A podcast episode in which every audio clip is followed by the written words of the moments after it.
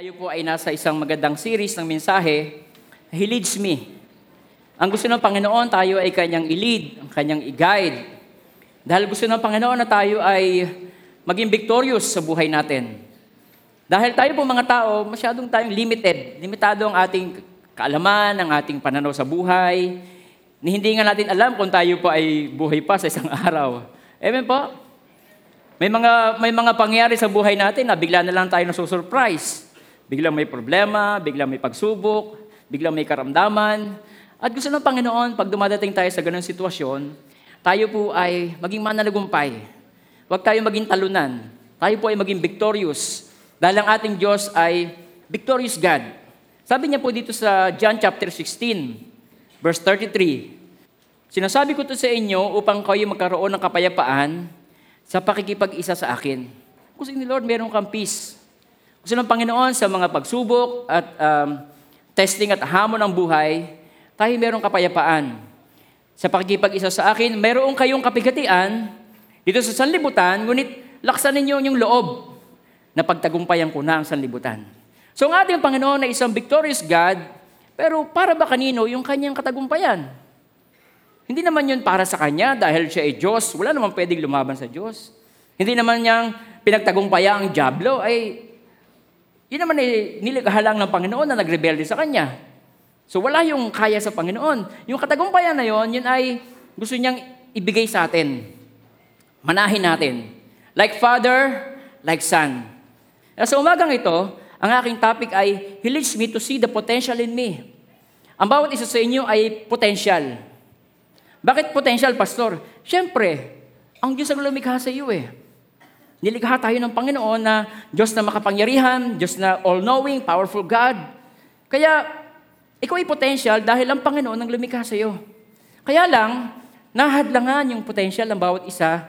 Pag dumadating tayo sa sitwasyon, meron kang pagsubok, meron kang problema, meron kang karamdaman, dumadaan ka sa isang sitwasyon, nahadlangan ang ating potential. Amen po? Yung ating kakulangan ng pananampalataya ay isang sagabal sa potential na binigay sa atin ng Panginoon. Kaya gusto ni Lord na sa umagang ito, huwag kang mag-give up.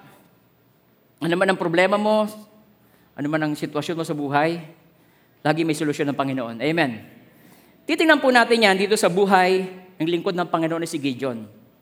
Sabi po dito sa Hebrews 11 verse 6, sabi diyan, For without faith, it is impossible to please God. Kaya napakahalaga po, pag Diyos ang pinag-usapan, hindi pwedeng iwala ang pananampalataya dahil ang Panginoon natin na hindi natin nakikita, pero siya ay makapangyarihan at siya ay naglilid sa atin, pero hindi natin siya nakikita.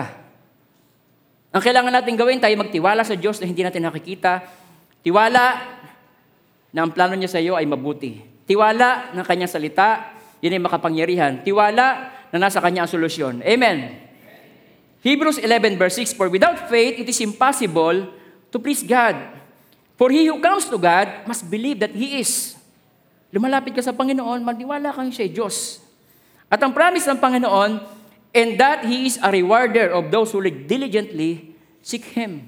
Kaya importante na yung ating puso talaga ay nakatalaga sa pakikinig sa Panginoon. Alam niyo kung bakit? Hindi naman issue yung ating tainga sa pakikinig ng salita ng Diyos. Ang issue ay papaano mo pinakikinggan ang salita ng Diyos. Handa ba ang puso mo na makinig ng salita ng Diyos? Pangalawa, handa mo bang tanggapin ang authority ng salita ng Diyos sa iyong buhay? Kasi kung hindi, ah, nasasayang ang iyong oras, nasasayang ang iyong panahon. Ay gusto ng Panginoon, maging mananagumpay ka na. Nadidelay tuloy ang iyong process. Gusto ng Panginoon, wag magtagal yung proseso ng ating buhay.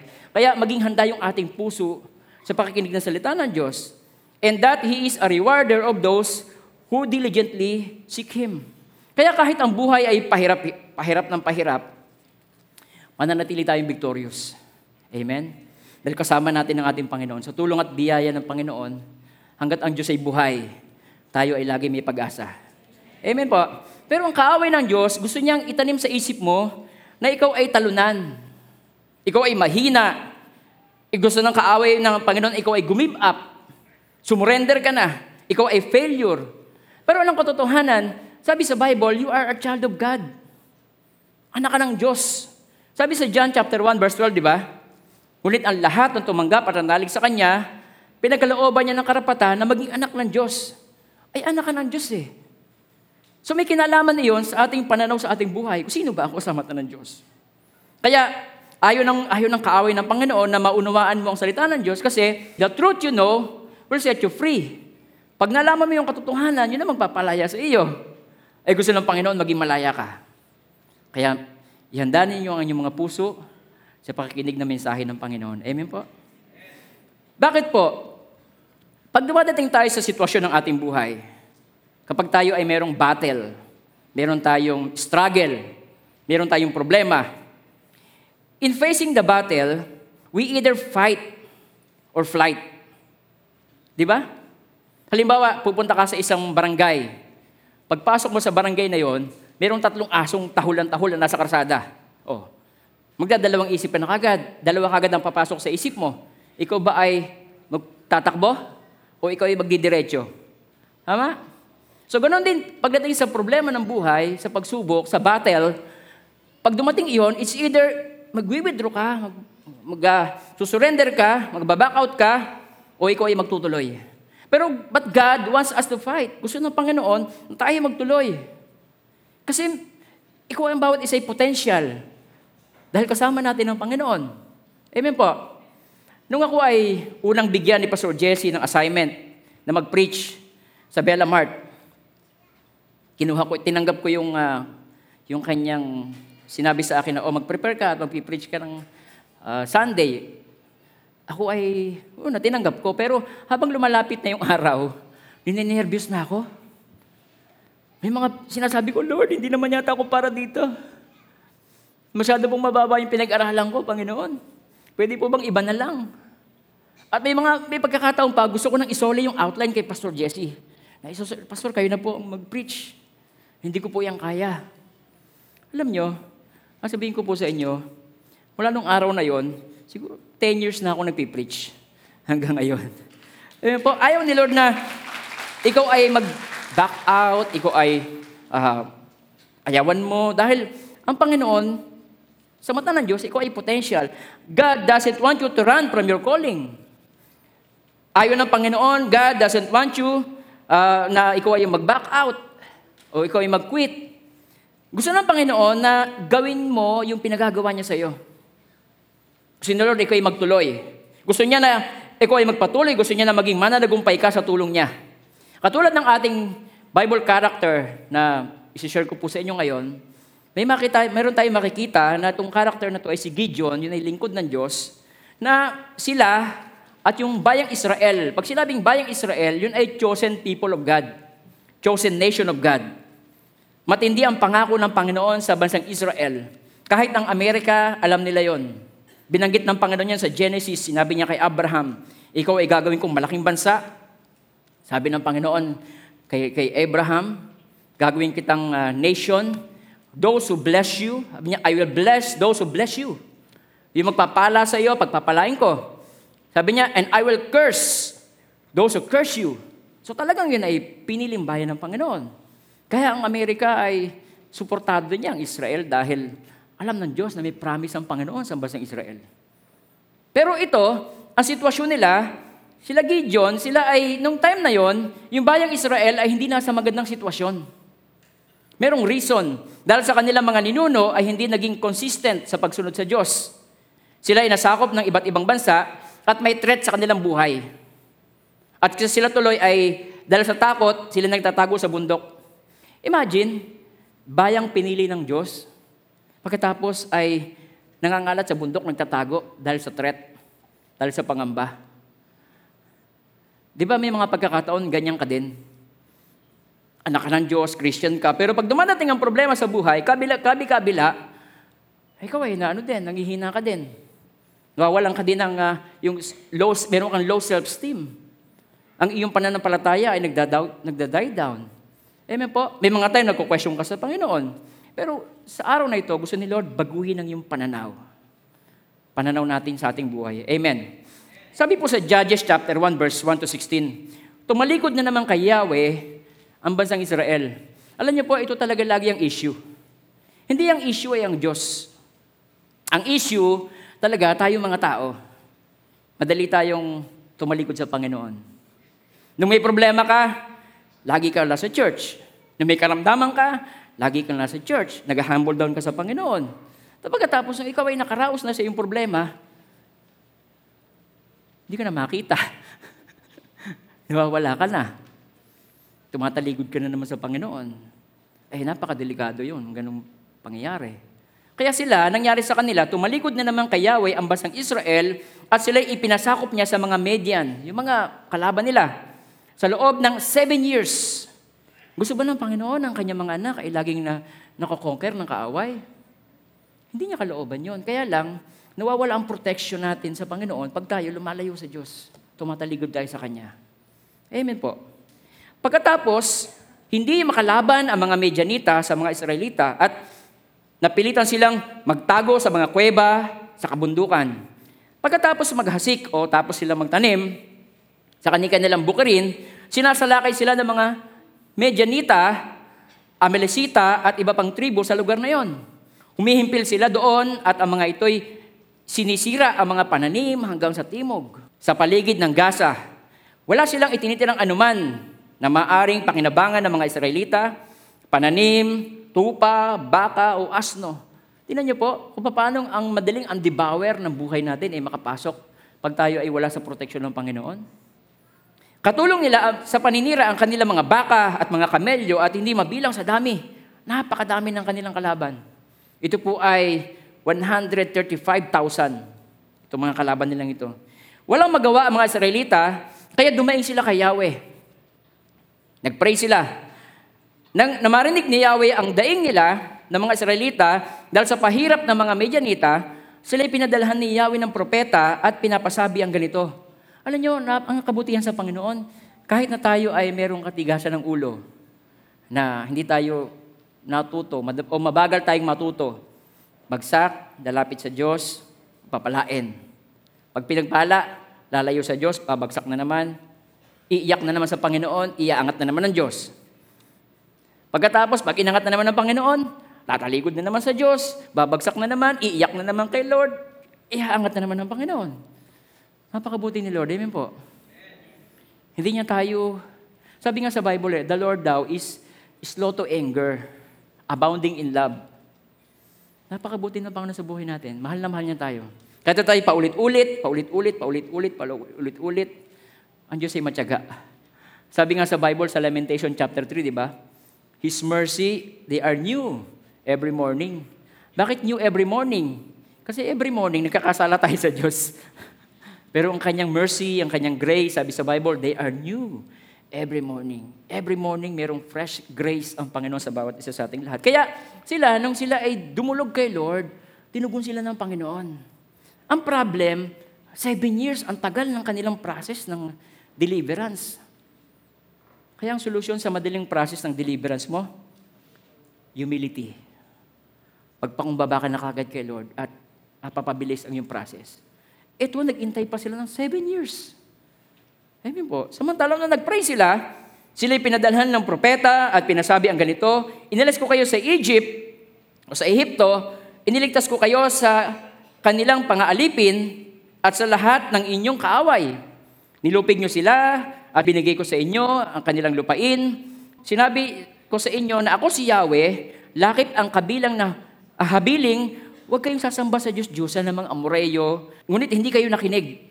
Dumating sa opera ang anghel ni Yahweh at naupo sa ilalim ng puno ng ensina ni Joas na kabilang sa lipi ni Abiser. Si Gideon na anak ni Joas ay kasalukuyang gumigiik noon ng trigo sa pisaan ng ubas. Gumigiig siya ng trigo sa pisaan ng ubas. Ano bang ibig sabihin noon, pastor? Di ba, sa, sa kanila kasi, ang pinakapangunahing pagkain nila, trigo. Sa atin, palay. Di ba, pagka gumigiig ka ng trigo o ng palay, hindi ka po pwesto sa tagong lugar. Kailangan doon ka sa lugar na lutang, o maba, mataas na lugar, para yung hangin, para pagtahip mo, pagpagpag mo, madadala yung mga walang laman. At may iwan sa iyo yung tunay na may laman na palay. Pero si Gideon, doon siya nag, naggigiik ng trigo sa, sa pisaan ng, ano, ng, uh, ng grapes, ng ubas. Bakit? Natatakot siya kasi makikita siya. Nagtatago siya. Baka makita siya ng kalaban, ma-sniper kagad siya, patay siya. Ay siya ay anak ng Diyos. Matatakotin? Kayo ay nasa winning team?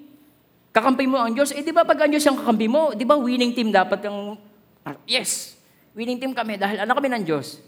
Pero because of fear, nagtatago. Nalapitan siya ng anghel ni Yahweh at ang sabi sa kanya, Sumayo si Yahweh, matapang na bayani. Matapang na bayani ba yun eh, nagtatago? Tatago siya. Tingnan mo, may mga pagkakataon kasi, iba ang tingin mo sa sarili mo. Ikaw ay talunan, ikaw ay walang mararating, mababang yung pinag-aralan. Yun ang pinangingibabaw mo sa iyong sarili. Pero ano bang mahalaga? Ang mahalaga kung anong tingin ng Diyos sa'yo. Ang tingin ng Diyos sa'yo, ikaw ay potensyal. Ikaw ay magiting na bayani. Kaya huwag kang magpapadala sa iyong nararamdaman. Dali ka gumib up. Hindi ko po kaya. Pag pinagpepare mo sa pagkain, nagiging kabag yung mga Christian, nagiging paniki. Ba't ako? Oh, mag-pray ka naman ngayong ano, ikaw mag-opening prayer. Ba't ako? Di ba? Eh, nagiging paniki itong taong ito. Eh, anak ng Diyos, eh, nagiging paniki. Ba't ako daw? Nagtuturuan. Sumagot si Gideon, bakit ganito ang pamumuhay namin kung sumasa amin si Yahweh? Parang sinasabi ng mga tao, kung talagang may Diyos, bakit ganito ang pamilya namin? Bakit ganito ang nangyayari sa buhay ko? Bakit namatay ang ang tatay ko? Bakit namatay ang asawa ko? Siya pa naman ang breadwinner sa, bahay, sa, sa pamilya namin. Naitanong mo na ba yan sa Panginoon? Kung talagang may Diyos, bakit naghihirap? Amen. Bakit ganito ang pamumuhay namin kung sumasa amin si Yahweh? Bakit wala siyang ginagawang kababalaghan ngayon? Tulad nung inalis nila sa Egypt ang aming mga ninuno. Ayon na rin sa kwento nila sa amin. Kami pinabayaan na ni Yahweh. Kung hindi sana, eh, bakit natitiis niya kaming pahirapan ng mga medyanitang ito? Verse 14, sinabi sa kanya ni Yahweh, Lumakad ka at gamitin mo ang buong lakas mo sa pagliligtas sa Israel. Sumagot si Gideon, paano kung maliligtas ang Israel? Niya, ang aming isang bahayan ang pinakamaliit sa lipi ni Manase. At ako naman ang pinakamahina sa amin. Sinabi ni Yahweh sa kanya, may liligtas mo ang Israel pagkat tutulungan kita. Kaya ka potensyal dahil si Lord ang yung backup. Kasama mo ang Panginoon. Amen po. Na malimit nating nalilimutan.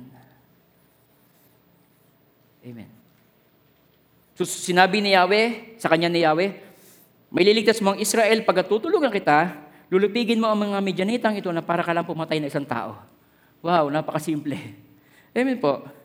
Kaya, makikita natin, fear hinders our potential. Ikaw ay potential. Dahil i-empower ka ng Panginoon. Pero dahil sa iyong takot, ay nahadlangan ang iyong potential. Amen po. Katulad ng binanggit ko sa inyo, kung ako'y nagpahadlang sa aking takot, hindi ako naging preacher. Gusto ko nang isolve outline kay Pastor. Ilo, Pastor, hindi ko po kaya-kaya. Ay hanggang ngayon naman po, ako'y ninenervyos. Pero nagpapatuloy. Bakit? Tiwala na ang Diyos ang kikilo sa buhay. Amen po? Kaya, ano ang nais sa, ituro sa atin ng Diyos sa umagang ito? Ayaw ni Lord na manatili ka sa iyong sitwasyon na takot, duwag, at saka feeling mo ikaw ay failure. Bakit po? God will manifest His strength when we, number one, stop the blame game. Pag mayroong problema ang isang tao, naghahanap ito ng masisisi. Pag nagka-problema sa pamilya, nagkulang sa pera, sisisi, magsisisihan na yung mag-asawa, ikaw kasi Shopee ka ng Shopee, Lazada ka ng Lazada. Eh, ikaw kasi kulang ang binibigay mo sa aming pera. Hmm. Di ba? Kakaunti ang binibigay mo. Kakaunti na nga, ayaw pang tipirin. Ala, magsisisihan na yan. Tapos yun, nakikita ng kanilang mga anak, papa, gagawin nila yung sa harapan ng kanilang anak. Ang tawag doon, ang tawag ko doon, motivation. Ano ba yung motivation? Papakita ka ng halimbawa na anak, pag nagka-problema kayo sa pamilya, pag nag-asawa ka, ganito din kayo mag-away. Oh. Kaya makikita ng mga, yung mga anak nila, ah, pag nagka-problema kami, hahanap ako ng masisisi. Kaya mga tataka, may mga pamilya magulo. Naging ganito ang mga magulang nila. Pagkatapos yung anak, mga anak nila, no, nag-asawa, ganun din. Paano nakikita? Motivation. Sabi niya nga po yung motivation. Napakita mo yung halimbawa. Kung may problema kayo, naghahanap kayo ng sisihan. Si Gideon, sa kanyang frustration, sabi niya, kami ay bayan ng Diyos, pero patago-tago kami. Binibihag kami ng mga kaaway. Yung mga harvest namin, ninanakaw ng mga Midianita. Wala kami magawa. Hindi namin sila kayang labanan dahil ang dami nila. Siya ay frustrated at disappointed sa kanyang paligid. And then, he started to blame God. Sabi niya sa Judges chapter 6 verse 13, sumagot si Gideon, bakit ganito ang pamumuhay namin? Kung, sasang, kung sumasa amin si Yahweh, bakit wala, kami, wala siyang ginagawang kababalaghan ngayon? Tulad nung inalis niya sa Egypto ang aming mga ninuno, ayon sa kwento nila sa amin. Kami pinababayaan, kami pinabayaan ni Yahweh. Kung hindi, ay bakit natitiis niya kaming pahirapan ng mga Midianitang ito? Sinisisi ni ng Diyos sa kanyang pinagdadaanan. Hindi niya alam yung punot dulo ng sitwasyon. Pero sinisisi niya si Lord. Amen po. Dumating na ba sa pagkakataon ng buhay mo na sinisisi mo din ng Diyos? Lagi ka nagko-question sa Kanya. Diyos ba talaga ang may problema? Kila, kila Gideon sa sitwasyon nila? Base sa binasa natin, hindi. Kasi yung kanilang pamilya, tumalikod kay Lord. Pero ang blame, binibigay niya sa Panginoon. Hindi naman ang Diyos ang problema. Yung kanyang mga ninuno, pero hindi niya alam, sinisisi na niya ang Diyos. Blame game. Sabi niyo nga po yun, blame game. Kasi ang kanyang lahi, paulit-ulit na sumasamba sa Diyos-Diyusan, kaya sila nabibihag. Amen po. Sinisisi natin ng maraming tao pag meron tayong pinagdadaanan. Bawa, sisisihin mo yung tatay mo. Ay, yung tatay ko kasi, eh, hindi ko kami tinaguyod. Tamad kasi si tatay. Kaya ito ngayon, wala ako naabot sa buhay. Hmm. Sisisihin mo yung nanay mo. Si nanay kasi, eh, sum- sumakabilang bahay eh. Masakit tuloy siya magsalita. Lagi niya ako minumura. Kaya ito tuloy ako, mababa ang tingin ko sa sarili ko. Amen pa? Sisisihin mo yung ex mo. Ay, yung ex ko kasi eh, pinagpalit ako sa iba. Yan, walang tuloy ako ng gana mag-aral, walang tuloy ako ng gana mabuhay. Amen. Sisisihin ng misis, sisisihin ng supervisor, sisisihin ng government, sisisihin si pastor. Pati si pastor nadadamay. Amen pa? Pero alam niyo ang katotohanan, ito pakisulat.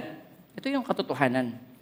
The truth is, kahit na manisi pa tayo ng manisi, hindi magbabago ang sitwasyon mo. Kahit ibalik mo pa ng pagkahaba-habang panahon ng paninisi mo, wala na. Hindi ka niyan maaalis sa present situation mo ngayon. Amen? Ang laban ng buhay ay hindi mapagtatagumpayan sa pamamagitan ng paninisi o blame game. Ang laban ng buhay, hindi mo yung mapapagtagumpayan sa pamamagitan ng blame game o paninisi. Dahil kahit manalo ka sa paninisi, manalo ka sa tatay mo, Manalo ka sa nanay mo. Manalo ka sa, sa gobyerno ng paninisi. May nagbago ba? Wala. Kahit manalo pa si Gideon sa kanyang argument sa Diyos, nandun pa rin sa present situation. Amen po. Nandun pa din. Kaya ang katotohanan, blame game distracts us from the fight. Yun lang ang nagagawa ng blame game, nadidistract ka lang sa iyong laban ng buhay. Madidistract ka lang sa iyong growth.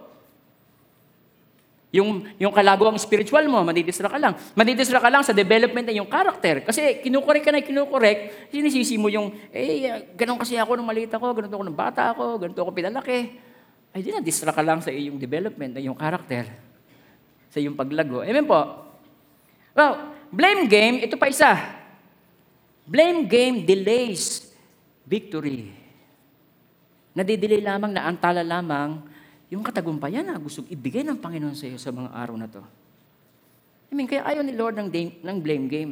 Naghahanap ang Diyos na magagamit niya para iligtas ang bayang Israel. Kaya siya nandoon sa harapan ni Gideon kasi naghahanap siya ng tao na pwede niyang gamitin para iligtas yung bansang Israel sa kanilang kahirapan. Hindi siya naghahanap ng taong sisisihin siya. Amen po? Kaya ikaw ay nandito ngayong umagang ito dahil nahanap ka ng Diyos para gamitin ka niya sa ibang tao o maaring sa family mo. Ikaw ay nandito ngayon, maaring ikaw ay anak. Kaya ka nandito ngayon dahil gusto kong gamitin ng Panginoon para maayos ang inyong family. Kung ikaw ay ama o ina, kaya ka nandito ngayon, gusto ng Panginoon na gamitin ka para sa ikaayos ng isang bayan. O maaring, kaya ka nandito ngayon dahil tinatawag ka ng Diyos para gamitin ka niya sa ministry, sa calling. Para marami pang mga tao sa paligid mo ang makakilala ng mabuting balita at makakilala sa ating Panginoon Kristo. Amen. Kaya blame game delays victory. God is looking for someone to use to solve the problem, not to blame game.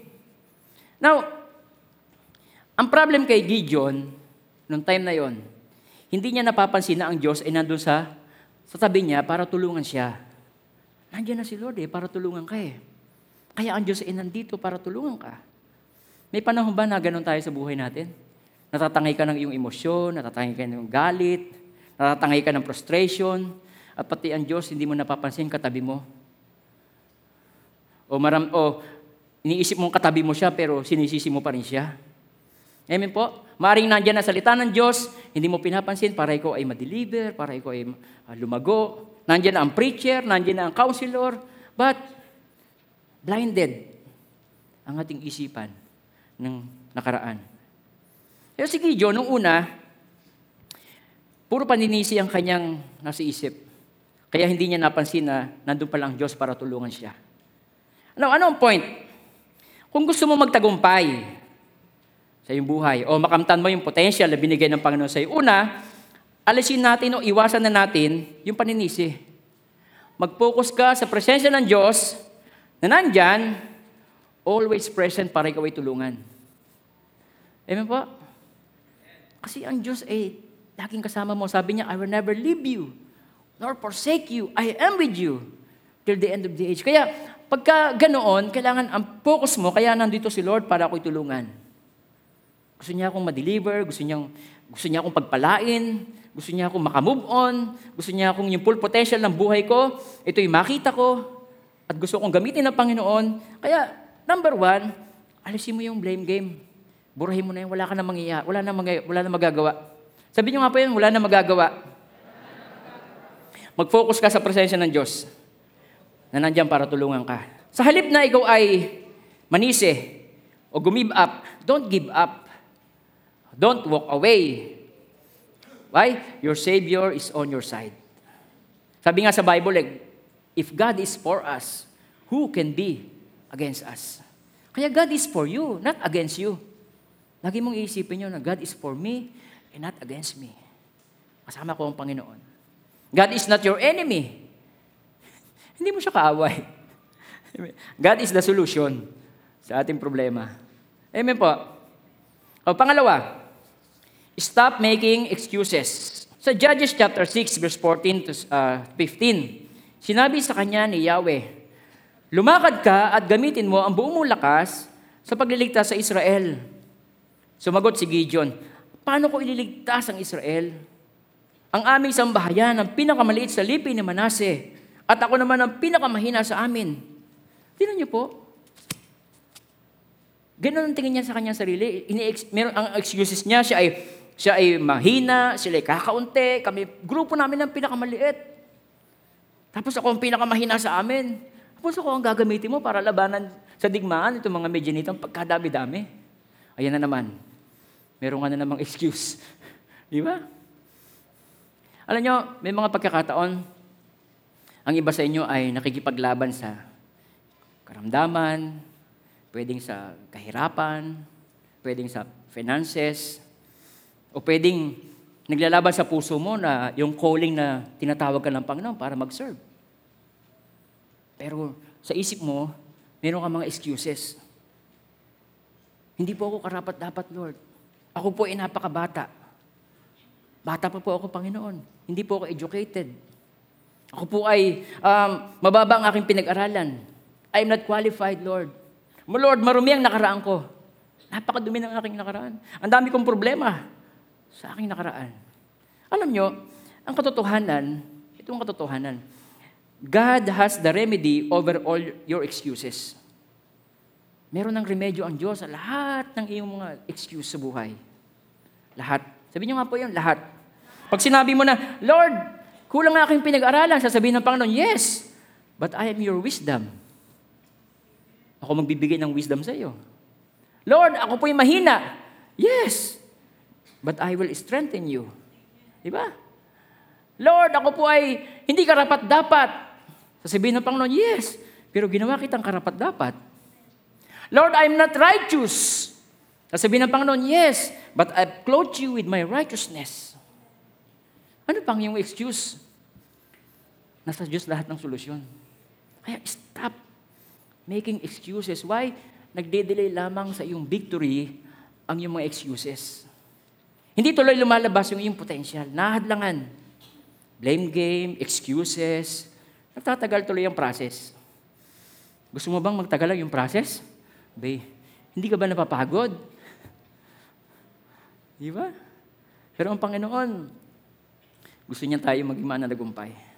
Kaya, tingnan niyo po, sa Judges chapter 6 verse 14, sabi ng Panginoon, And the Lord turned to him and said, Go with the strength you have and rescued Israel from Midianites, for I am sending you. Ibig sabihin ng I am sending you, inuutusan kita at saka ina-anoint kita.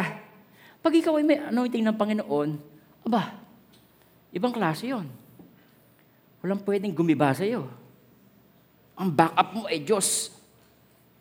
Ang presensya ng Diyos, lagi mong kasama para tulungan Kanya. Ang angel ng Panginoon, sabi sa Bible, yan ay nasa mga lingkod ng Diyos. Ang kanyang authority, binigyan niya tayo ng authority, kapangyarihan. Sabi niya, In my name, you will cast out demons. Alam niyo sa Mark chapter 16? Pero pag hindi natin alam, tayo nagiging talunan. Pag pumunta ka sa bahay, naroon ka nang nangilabot ka. Di ba? Dinenervisin ka kagad. Ako, may momo. Tatawagin mo agad si Pastor Sam, Pastor Jesse, Pastor Ricky, Pastor Mami. Pwede po bang ipag-pray niyo yung bahay namin? Abay, alam niyo, pare-pareho lang tayo ng benepisyo nung tinanggap natin si Lord Jesus Christ. Hindi lamang po, Pastor, ang binigyan ng Panginoon ng authority. 15.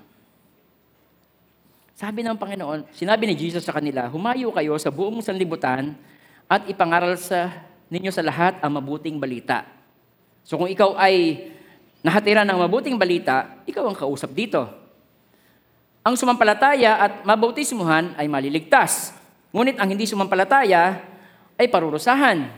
Verse 17, ang mga sumasampalataya ay magtataglay ng ganitong tanda ng kapangyarihan. Sa pangalan ko'y magpapalaya sila ng mga demonyo at magsasalita ng iba't ibang wika. Sila hindi maano, dumampot man ng ahas o uminom man ng lason, gagaling ang may sakit na mapatungan ng kanilang kamay. Pero, yung binigay na sa atin ng Panginoon na authority na yan, nahadlangan ng fear. Nahadlangan ng mga excuses. Kaya hindi mag-manifest sa buhay. Kaya pagka nakakilabot, nervous ka agad, nangangatal sa sabihin, tawagan niyo po si Pastor, pwede po bang uh, i-rebuke yung Diablo sa amin? Pare-parehas lang tayong may authority. Sabi sa English, in my name, you will cast out demons. Hindi naman sinabing, tawagan mo yung pastor mo at palayasin niya. Eh, ang sumampalataya daw eh. Sino ba ang sumampalataya kay Lord Jesus Christ dito? Oh. O di ikaw yon. Meron ka nun. Eh, Jesus name, lumayas ka. Hindi yung mag-alaya mo ng manok na pula, alaya mo ng manok na puti para mapacify yung galit ng kaaway kasi tinaga mo yung kanilang yung puno, iniiyak mo yung punso, hindi naman po ang laman ng punso ay duwende. Alam mo ng punso, anay. Sisirain niya yung bahay mo. Ha? Oh. Ay kasi nga, kaya sabi ng Diyos, my people are destroyed for the lack of knowledge. Kasi bakit ganon? Depende sa pakikinig mo ng salita ng Diyos. Depende sa pagtanggap mo sa salita ng Diyos. Depende. Kaya ang paglagong spiritual, hindi sabay-sabay, hindi pantay-pantay. Merong mataas ang pinag-aralan, mababa naman sa spiritual. Meron namang hindi halos nag-aral, pero mataas sa spiritual. Bakit? Depende sa pakikinig. Depende sa pagtanggap. Amen po? Kaya sabi ni Lord Jesus Christ sa kanyang salita, sa Luke chapter 8, sabi niya, mag-ingat kayo, take heed how you hear the Word of God. Paano ka ba nakikinig ng Word of God? Ganong attention ang binibigay mo sa salita ng Diyos? Ganong attention ang binibigay mo O pag upo, ko pa, pag upo mo pa lang, good morning, pag good morning ko dito, nakapikit ka na. eh di wala pang 1%. Yung paglabas mo, yung growth mo, wala pa ding 1%. Tama? O hindi ka nandito ka, tapos sisinuhin mo yung magpipreach, titingnan ko nga kung sino mas magaling sa mga preacher ng STBC.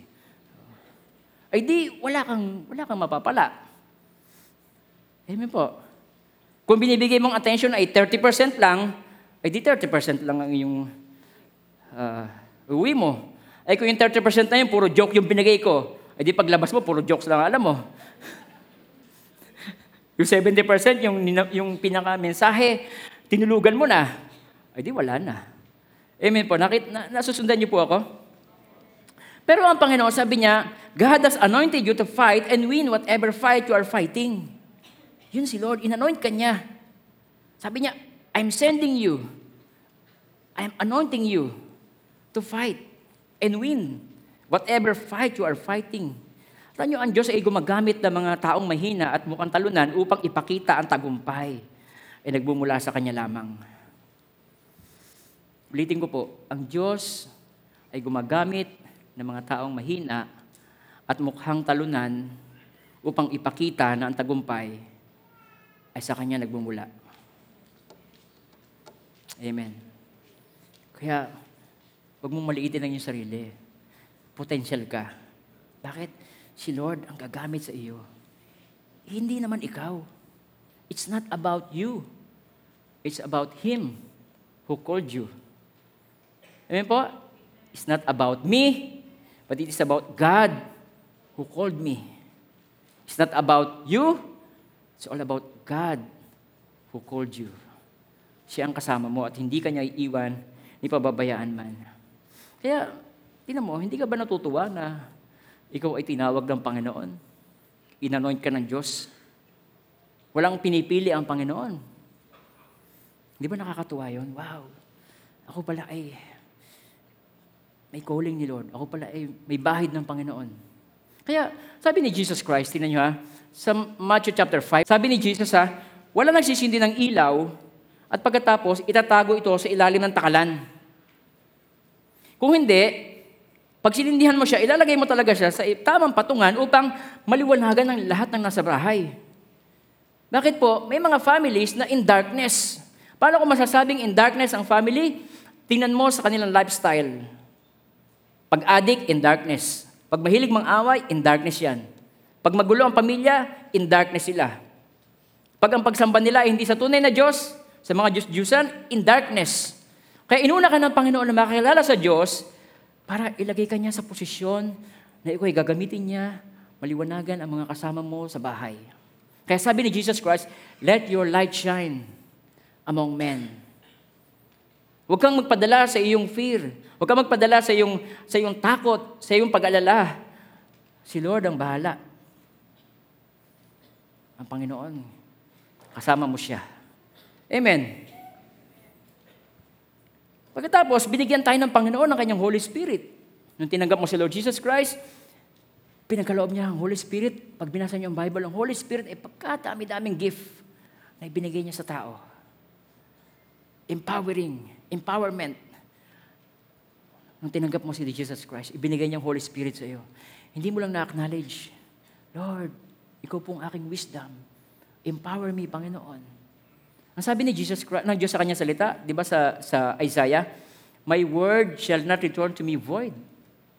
Ang salita ko na binibigkas ay hindi babalik na walang kabuluhan. So shall my word be that goes forth from my mouth, and it shall return to me void, but it shall accomplish what I please, and it shall prosper in the things for which I sent it. Ibig sabihin, pag ikaw ay nag-share o nag nagpipreach ka o nag-share ka ng kasama mo sa bahay, kasama mo sa pamilya mo, sa trabaho mo, sa barangay mo, merong power yon. Ang sabi ng Panginoon, hindi babalik ang aking salita na walang kabuluhan. But it shall, it shall not return to me void, but it shall accomplish. Meron siyang gagawing pagbabago. But it shall accomplish what I please and it shall prosper in the things for which I sent it. Ibig sabihin, ang gusto pala ng Panginoon, kaya nagpapahatid siya ng kanyang salita, i-prosper niya yung tao. I-prosper niya yung buhay mo. pagtagumpayin ka niya, pagpalain ka niya, gawin ka niyang victorious. Kaya pala may mga preaching. Yun ang nakalulugod sa kanya. Sabi niya, But it shall accomplish what I please. So, ibig sabihin, gusto pala ng Panginoon, tayo pala ay blessed, tayo pala ay may kapayapaan, tayo pala ay wala sa kaguluhan. Yun pala ang nakakalugod sa Kanya. Kaya kung nasa pamumuhay ng talunan, hindi yung kalooban ng Diyos. Siguro, ipapadala siya ng salita, sarado ang isip. Amen. Pero kung bukas ang puso mo, sabi ng Panginoon, and it shall prosper in the things, in the thing to which I sent it. Pag nagbitaw ng salita si Lord, tanggapin mo kaagad. Buong puso. Sabi sa Bible, and it shall prosper. It will make you grow. Ikaw ay lalakas. Titibay ang iyong pananampalataya. Lilinaw yung isip. Amen.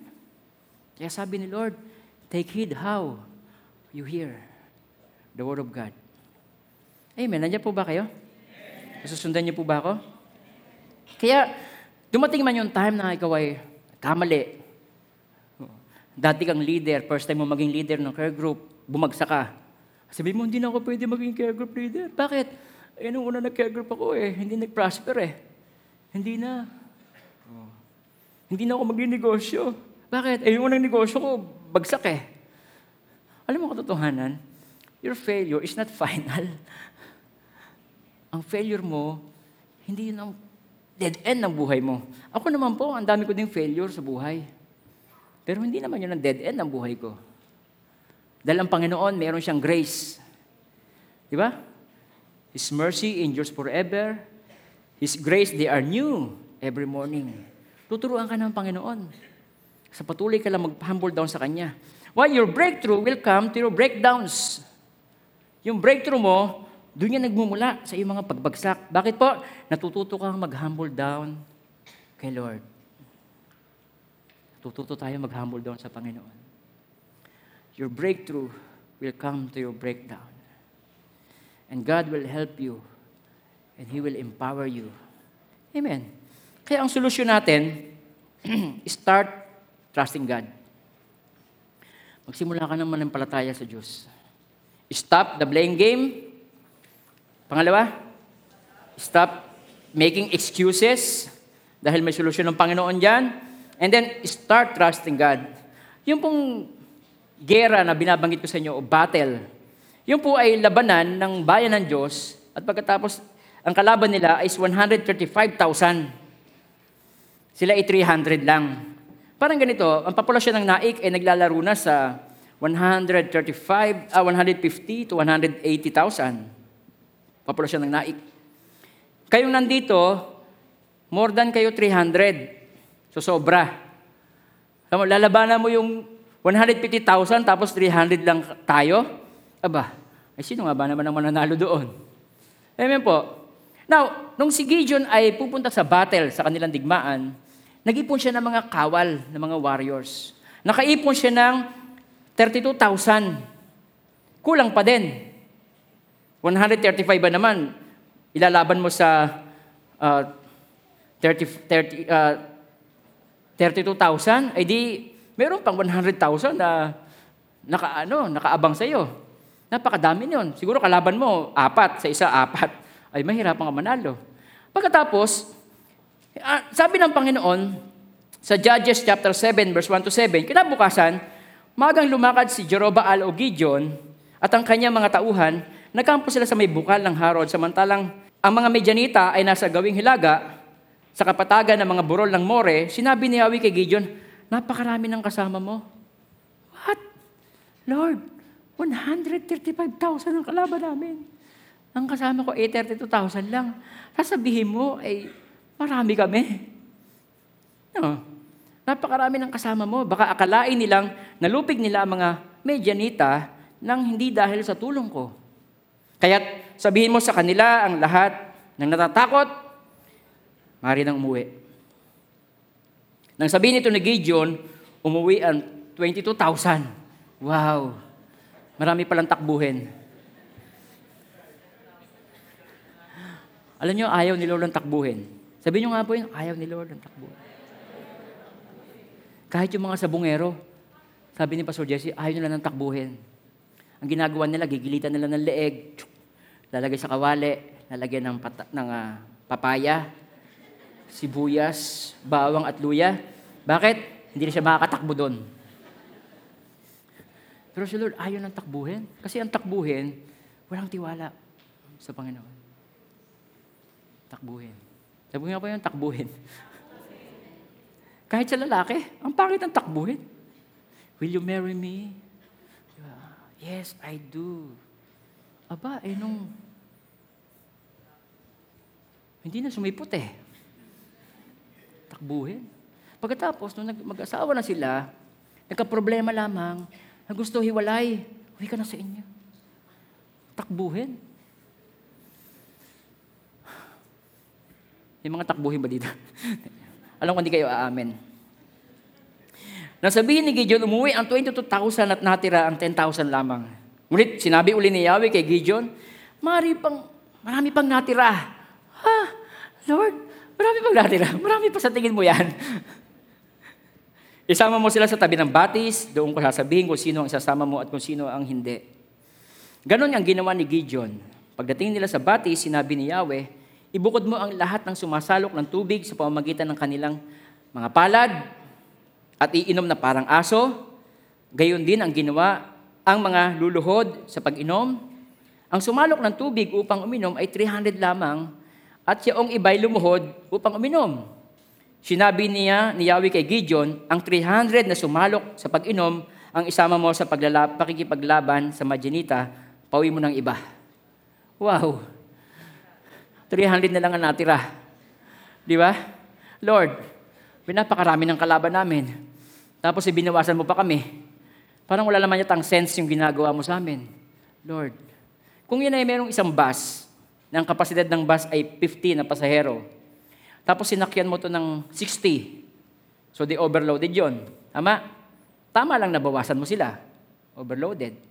Pero kung ang kalaban mo ay 135,000, pagkatapos bawasan kayo ng Panginoon hanggang sa kayo maging 300, abay matindi yun. Parang, ang- ano ba Lord? Gusto niyo ba kami ipapatay dito sa mga to? Alam niyo po, ganito yan. Sometimes before God can multiply you, He has to subtract you. Yung mga pagkakataon, before God can multiply you, He has to subtract you. Parang tithes. Di ba tithes? 10%, babawasan ka ng Panginoon ng 10%. Subtraction yun, di ba? Pero yun talaga ang susi ng pagpapala. Sabi ni Lord sa Malakias chapter 3, verse 10, sabi niya, Dalhin niyo ng buong buo ang ikasampung bahagi ng kamalig upang magkaroon ng pagkain sa aking bahay. Subtraction. 10%. Ay marami mga tao takot sa subtraction pagdating sa Diyos. Ay, isang libo na nga lang yung pera ko. Tapos, bibigay ko pa isang daan. Eh, ito eh, pangkape ko na to, pangasukal ko na to, di ba? Pambili ko na to ng shampoo. Nakafocus doon sa mawawala na 10%. Sabi ng Panginoon, sabi habi ng Panginoon, subukin niyo ako at ngayon, tingnan ninyo, kung hindi ko buksan ang para sa inyo ang bintana ng langit at ibuhos sa inyo ang masagalang pagpapala na walang sapat na kalalagyan. Sabihin, may mga pagkakataon kailangan kang bawasan ng Diyos para mag-multiply ka. Ang kailangan mo lang magtiwala. Start trusting God. Sino sa inyo dito ang mga magsusugal? O, oh, walang tataas ang kamayan. Mababait kami, pastor. Hindi pa kami nagsusugal. Dati, okay. Lagyan natin ng dati, ha, para may tumaas ang kamay. Sino sa inyo nagsusugal dati? O, nagsusugal ako dati, eh. Okay. Tinan mo, ha? Pag nagsusugal ka, tataya ka, di ba? Pag tumaya ka, saan ka nakafocus? Sa taya mo o sa, sa tubo sa kikitain mo? Papanalunan mo? Sa kikitain mo. Pag tumama. Di ba? Pag, pag magsusugal ka, hindi ka nakafocus sa taya mo eh. Nakapokus ka sa pagtama mo, di ba? Kaya maraming iba dyan, talaga namang wala ng pera, nangungutang pa eh. Para itaya eh. Tama? Nakafocus ka sa kikitain mo o itatama mo kaysa taya mo, doon ka nakafocus. Kaya wala kang, walang, walang ano sa iyo ang pera. Pero bakit pagdating sa Diyos, Pag magtatights kayo, saan kayo nakafocus? Sa mababawa sa iyo, sa itataya mo, o sa ibibigay ni Lord sa iyo? Kalimitan, nakafocus tayo sa mawawala sa atin. Alam niyo kung bakit? Tinan niyo ha? Sumusugal ka sa maling sugal. Kung alin yung sugal na sure ang panalo, doon ka takot. Kasi Diyos na nangako. Pero sa sugal na, talagang sugal na, game of chance, ba't malakas ang loob mo doon? Eh, hindi ka naman sure na mananalo ka. Nabaong ka nga sa utang dahil doon eh. Na nakapokus ka sa kikitain mo. Hindi sa si tataya mo, pero pagdating sa Panginoon, nakakalungkot. Nakafocus tayo sa mababawa sa atin, hindi sa ibibigay ng Diyos sa atin. Amen. Bati-bati pa ba tayo? Tinan mo ah, sabihin ko sa iyo ah, ang tapang mo wala sa lugar.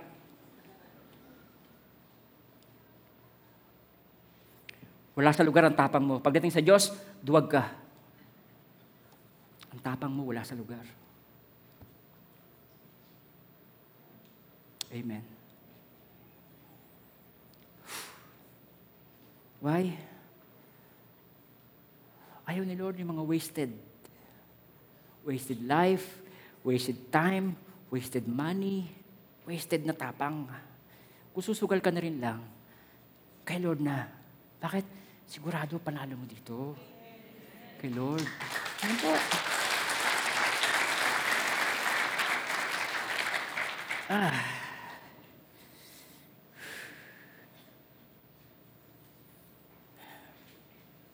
May mga pagkakataon na alisin ka ng Diyos sa trabaho mo. Subtraction. Pero, ang purpose pala niyan, mapupwersa ka magnegosyo, doon ka niya pala i-bless. Di ba? Kaya sometimes, before God can multiply you, He has to subtract you. May mga time, gusto ni Lord isubtract ang iyong pride at magpatawad ka para mag-multiply ang joy sa iyong puso. Amen.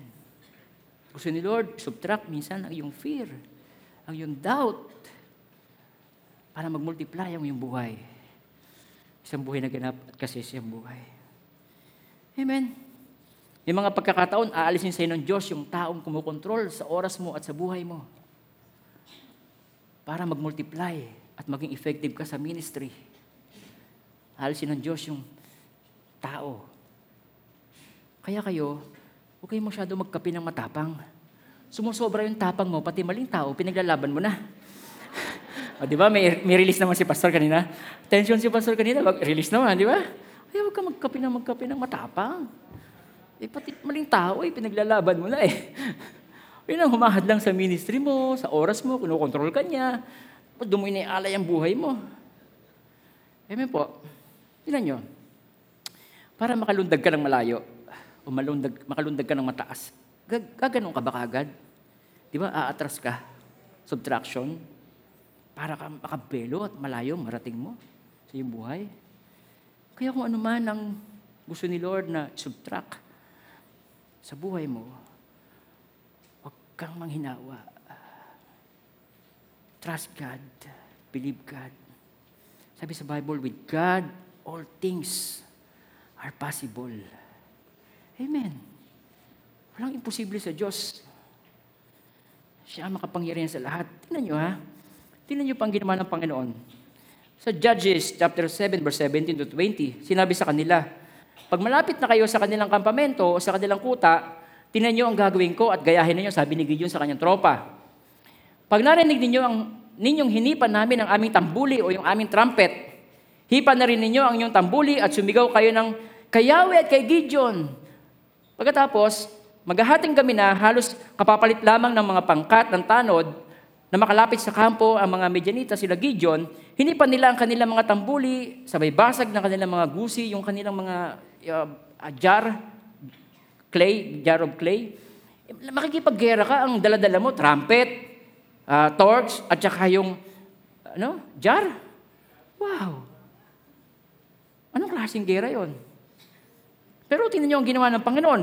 Na maghahating gabi na, halos kapapalit lamang ng pangkat ng mga tanod na makalapit sa kampo ng mga Medianita, sina Gideon, hinipan nila ng sabay-sabay ang tambuli, sabay basag ng kanilang mga gusi, sabay-sabay nilang binasag ang kanilang gusi at hinipan ng kanilang tambuli, tangan na sa kaliwa ang sulo at nasa kanan ng tambuli habang sumisigaw ng Kayawe at kay Gideon.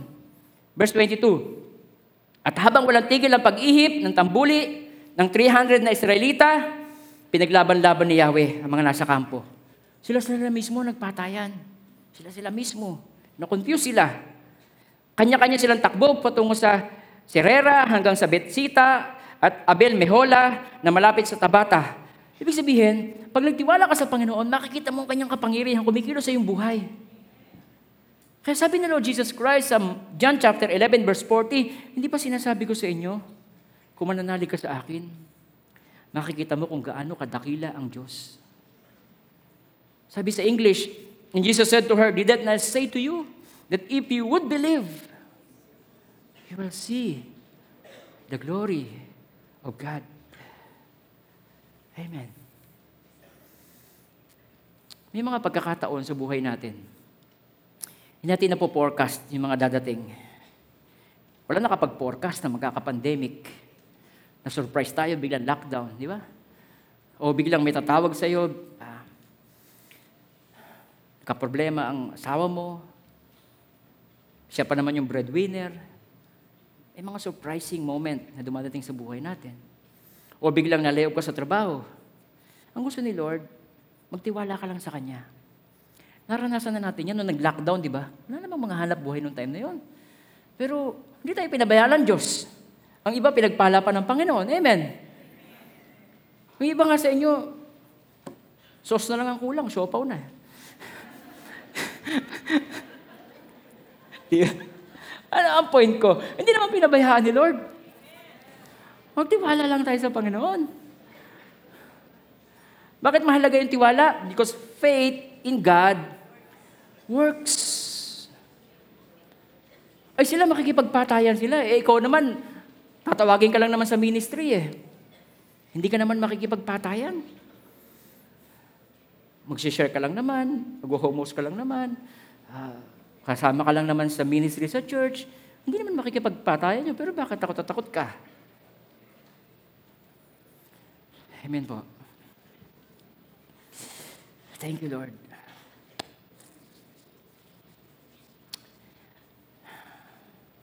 Ang principle ni Lord, it works. Sinabi ko nung nakalaang sermon, ang leading ni Jesus Christ, yun ang effective. Yung sinunod ni Peter, yung leading ni Jesus Christ, yun ang pinaka-effective. Ang dami niyang nahuli. Pinagpala siya ng Panginoon.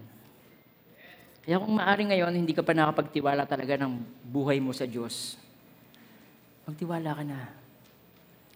Kumakanta tayo kanina, di ba?